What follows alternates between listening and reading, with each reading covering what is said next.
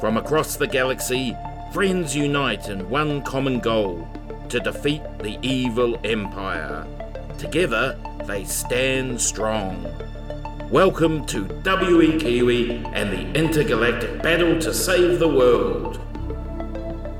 Episode 7 He's closing in fast.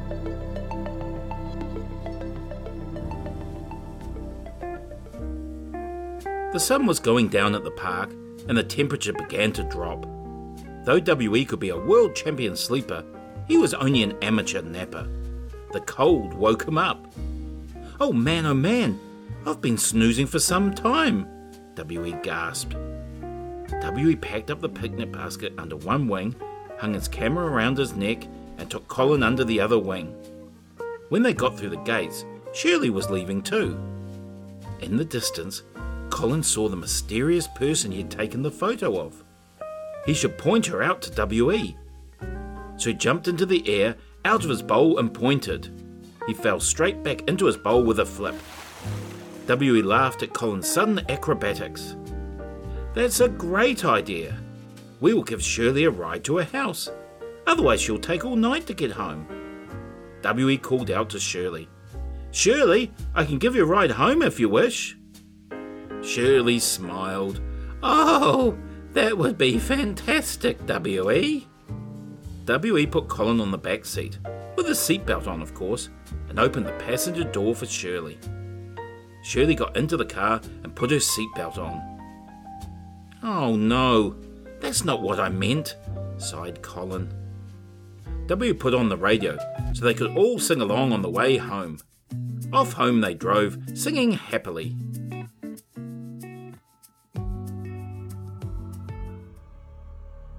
Kichiswav bolted upright. He peered around. It was nearly dark. He'd slept the entire afternoon away. Out from his backpack, he took his bow and suction arrow. Hopefully, the bowl would be on a bench. It would be easy to catch the side of the fishbowl and drag it closer to him. Rubbing his paws in sinister anticipation, he gave a crooked grin. He would destroy the bowl with his evil hammer and take the fish prisoner in a plastic bag. Kichiswav knew how horrible it was to carry a fish around in nothing but a plastic bag. This way, he could send a photo of Colin alive and then dead to his wicked master. Kichiswav crawled on his belly around the park to make sure no one would see him. A bumblebee was still working after dark. Being a nasty individual, he slapped him away. The bumblebee didn't take too kindly to this and stung him on the tail. Out! Kichiswav cried. That will teach you for being mean to bees, the bumblebee shouted. Kichiswav fled through the park at double speed and shot up a tree. He blew on his tail to try and make the pain go away. A big red throbbing lump grew from where he was stung. Kichiswav tapped his watch, and it indicated that the tracking device was now five kilometers away. This seemed impossible. The bowl was just close by. Kichiswav started to think.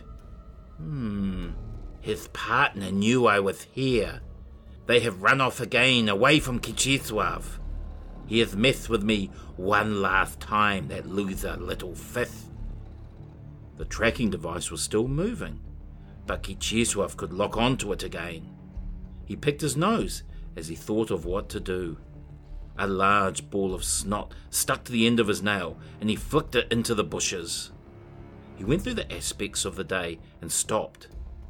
First the car, then the house, then the fish, then I will come back for its partner. I will kill them all, Kichiswav growled. With that ghastly thought in mind, the temperature dropped even more. Kichiswav sat waiting for the tracker to stop moving. Then it might be at the house for the night. It would be easier to attack from there. Kichiswav looked into the night sky. A shooting star passed, then stopped. His eyes squinted as he realized that wasn't a star. His master was close by.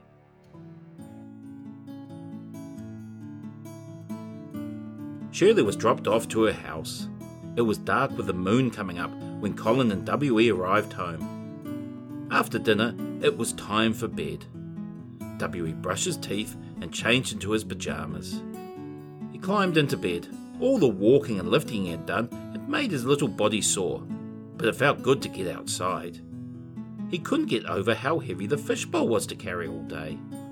W.E. smiled and waved goodnight to Colin as he put his head on his pillow. Before you could say, the fishbowl is heavy as Colin's castle is full of top secret computers, electronics, drones, solar panels, and satellite dishes, W.E. was deep, deep asleep.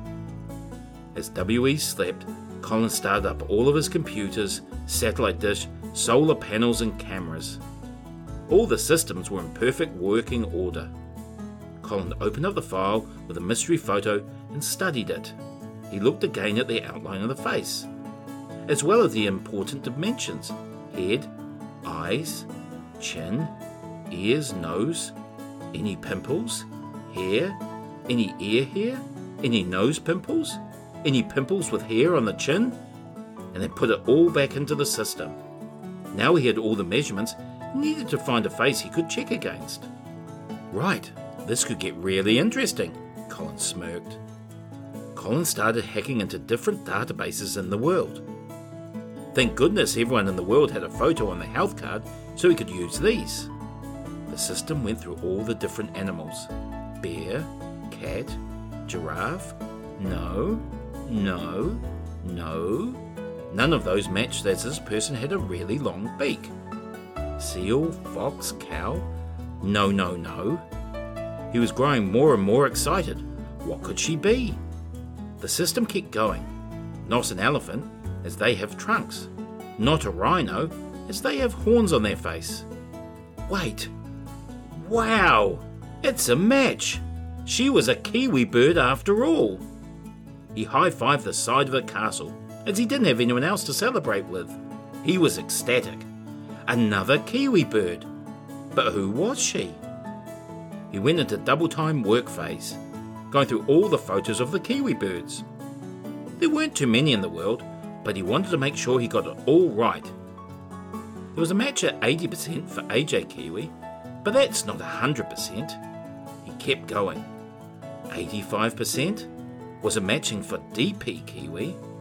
Oh, at 87.9%, there was a JW Kiwi, but still not 100%. He found a Kiwi at 90%, 94%, but not 100%. Perhaps he will never find out who she was. Depressed, he sank to the bottom of his bowl. He wanted 100% for WE, a friend who also liked parks and picnics.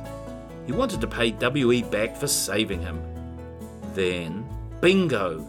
The computer flashed up 100%. It had found a match.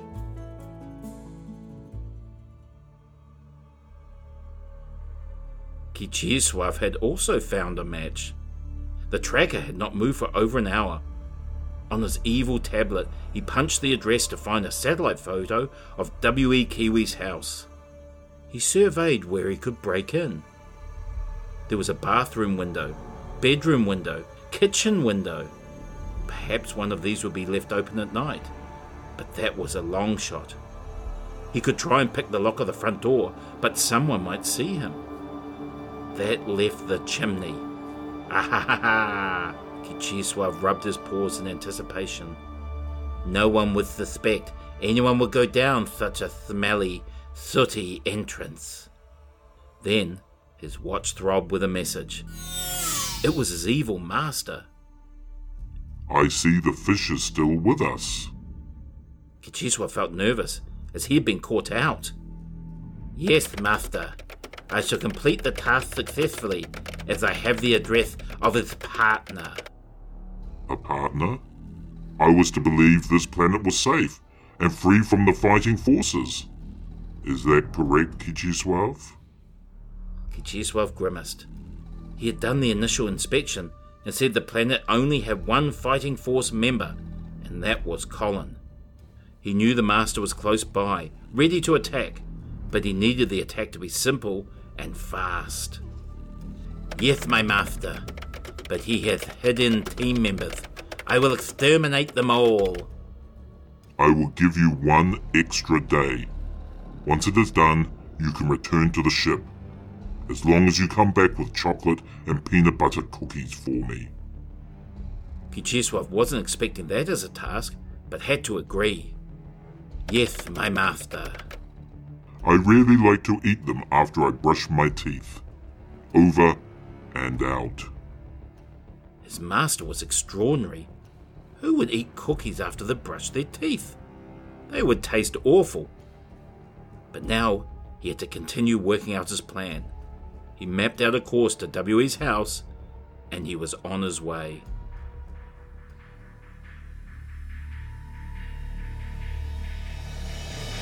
So how will Kicheswov get in the house? What will happen to poor Colin? Who is the mysterious Kiwi bird? And what is happening back on the command ship?